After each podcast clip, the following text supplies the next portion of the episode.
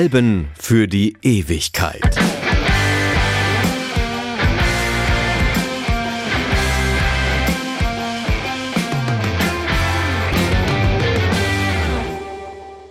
Hallo, ich bin Freddy Kappen und heute geht's los mit einer Beichte. Ja, diese Kraftwerkfolge des Albums für die Ewigkeit, die hätte eigentlich schon früher erscheinen sollen. Zwei Wochen früher, aber hm, ich hab's schlicht und einfach nicht geschafft. Warum das alles, ist ja eigentlich auch egal, aber wenn man sich eine gute Ausrede einfallen lassen müsste, dann ja vielleicht die, dass man sich ja überhaupt erstmal für ein Kraftwerkalbum entscheiden muss. Welches der acht Alben der offiziellen Ralf Hütterschen Diskografie-Rechnung ist denn nun das wichtigste, das legendärste und das einflussreichste.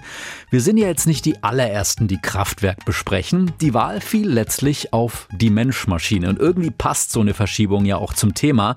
Denn auf die Frage, wann denn nun endlich mal ein neues Kraftwerkalbum käme, antwortet Ralf Hütter seit zwei Jahrzehnten stoisch mit einem bald. Und dann? Dann kommt wieder nix. Da sind wir mit dem Podcast ja doch etwas schneller.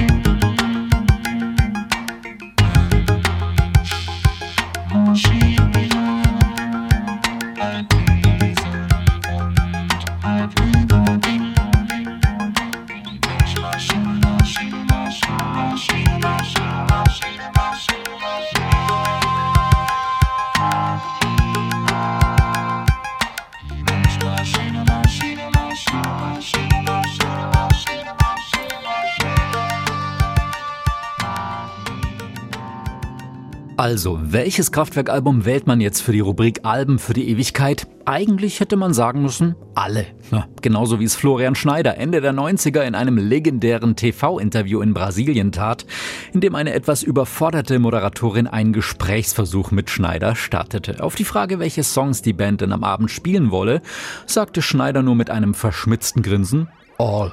Alle. Und für die letzten Jahre, da stimmt das sogar. Gründer Ralf Hütter tourt immer noch unermüdlich mit dem Kraftwerkkatalog. Und von den gerade einmal sechs Songs der Menschmaschine sind schlussendlich tatsächlich alle auch live aufgeführt worden.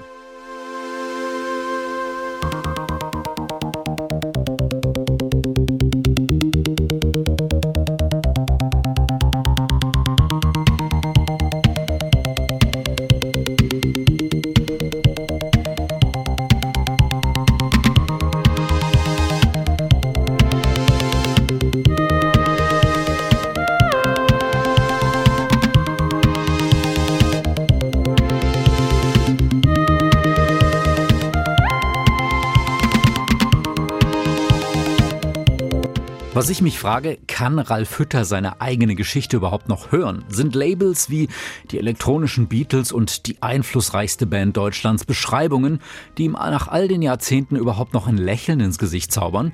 Ja, für die Hörer, die tatsächlich noch ein bisschen jünger sind, versuche ich mich in einer kompakten Zusammenfassung von 50 Jahren Kraftwerkkarriere ja, nur damit wir alle auch wirklich auf demselben Stand sind. Kraftwerk werden 1970 von den beiden Studenten Florian Schneider-Essleben und Ralf Hütter gegründet.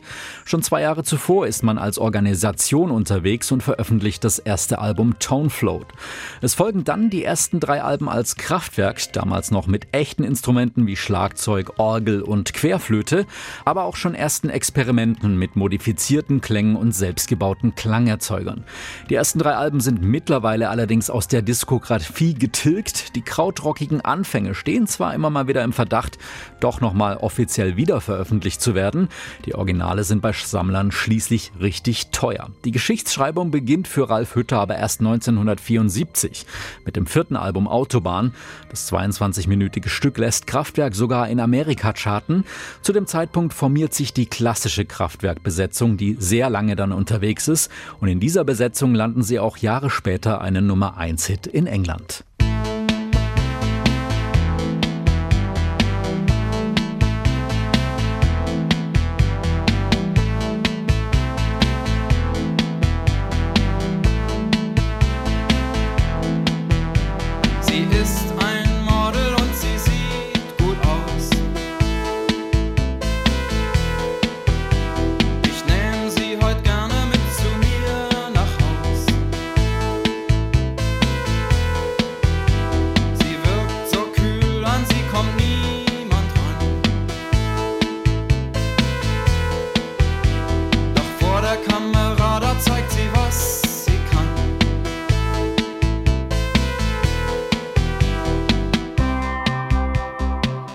Ralf Hütter, Karl Bartos, Wolfgang Flür und Florian Schneider. In dieser Besetzung entsteht die Menschmaschine. Und ein bisschen Wiki-Wissen darf hier jetzt zitiert werden.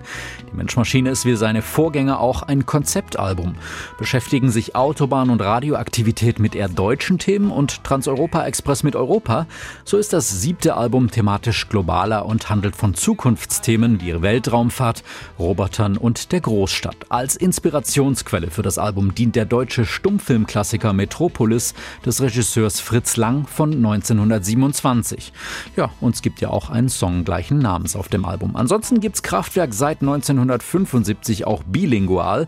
Das Model wird auch in englischer Übersetzung geliefert, die zum Teil spärlichen Lyrics der anderen Stücke ebenso.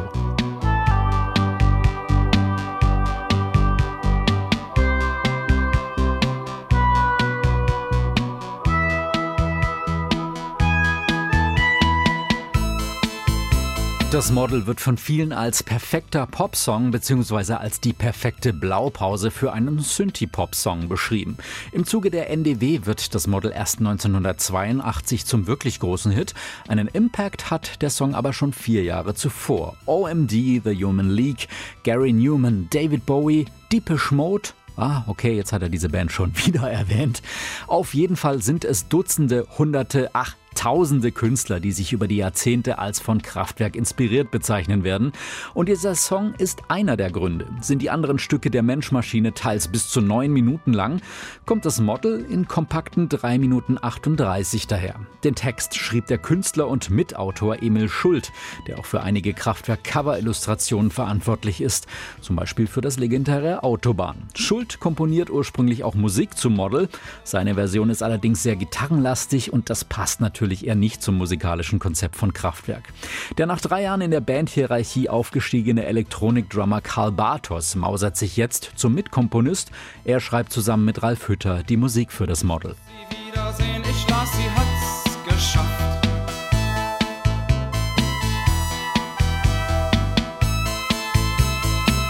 Auf das Model präsentieren sich Kraftwerk menschlich, geradezu romantisch und da blitzt auch ein bisschen Humor durch, auch durch kleine Gimmicks, wie zum Beispiel die Zeile Sie trinkt in Nachtclubs immer Sekt und dem geradezu rausgerotzten Korrekt. Ja, und diese Stimme, die gehört einem Kellner, der die Band zur Zeit der Aufnahme regelmäßig in einem Düsseldorfer Szenelokal bedient. Und seine Frage an neu eintreffende Gäste lautete immer: Hallöchen, Sekt? Und diese Frage hat er halt grundsätzlich selbst beantwortet mit eben diesem Korrekt. Kraftwerk laden ihn daraufhin in ihr Studio ein.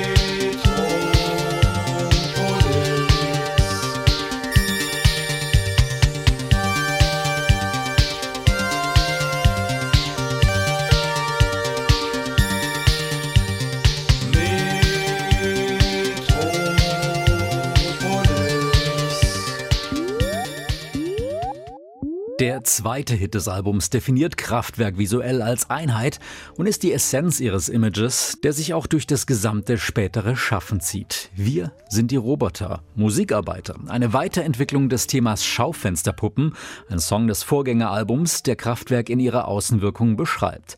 Ein US-Konzertplakat mit der Aufschrift Kraftwerk die Menschmaschine liefert dann die Inspiration für den neuen Albumtitel.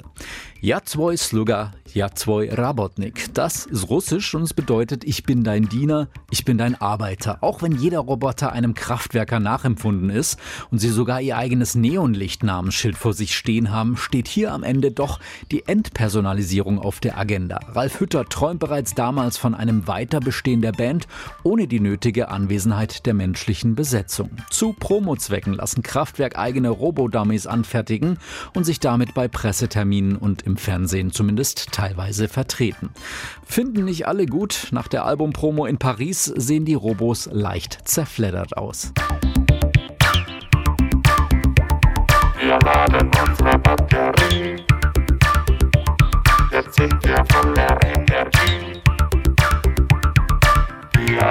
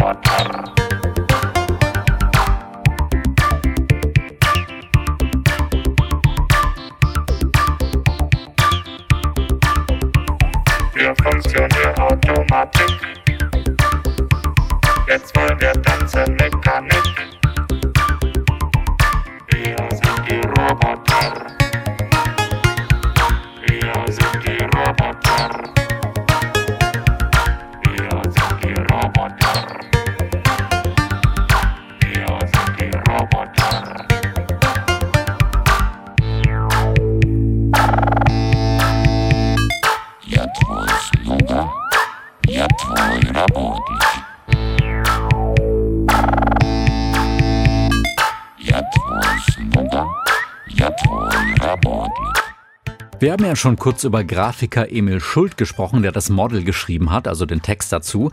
Die grafische Gestaltung der Menschmaschine, die stammt allerdings von Karl Klefisch und basiert auf einer Arbeit des russischen Konstruktivisten L. Lisitsky. Das Coverbild ist eine Adaption einer Grafik aus dem Kinderbuch Suprematiski Skas. Ja, und diesen Take habe ich jetzt garantiert mehrfach gerade eingesprochen. Gerade einmal sechs Songs sind auf der Menschmaschine und wir schließen den Podcast heute mit dem romantischen Neonlicht.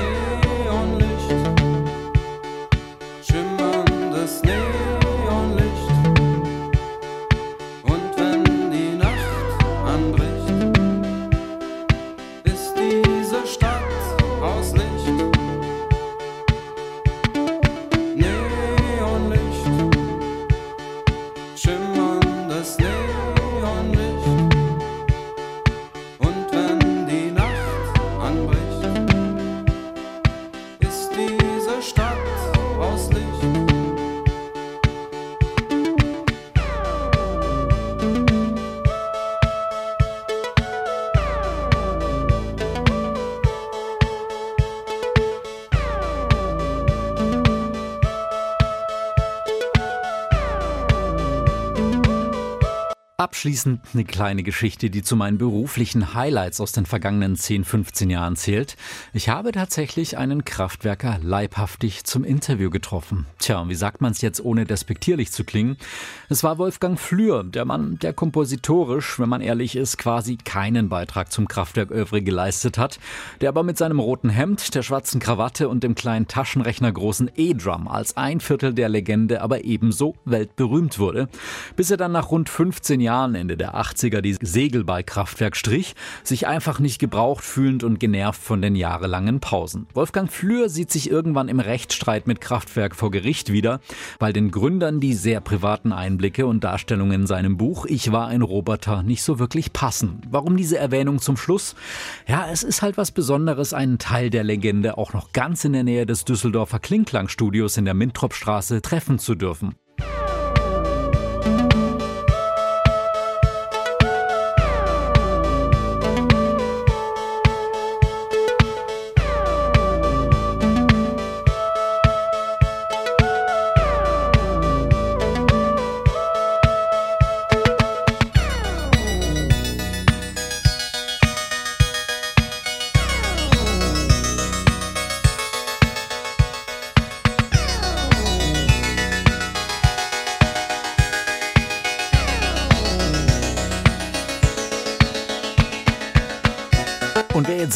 Mintropstraße, Klingklangstudio, was ist das? Ja, das ist der relativ schmucklose Ort in einem Hinterhof, an dem Kraftwerk für sehr lange Zeit ihre Songs kreierten und die Sounds bauten, die Musik revolutionierten.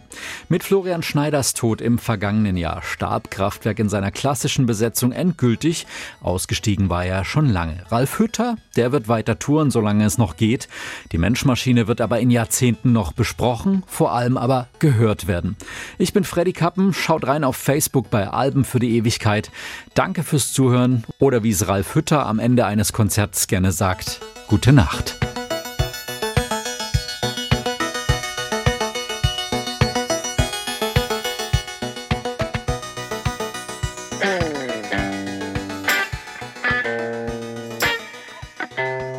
Alben für die Ewigkeit.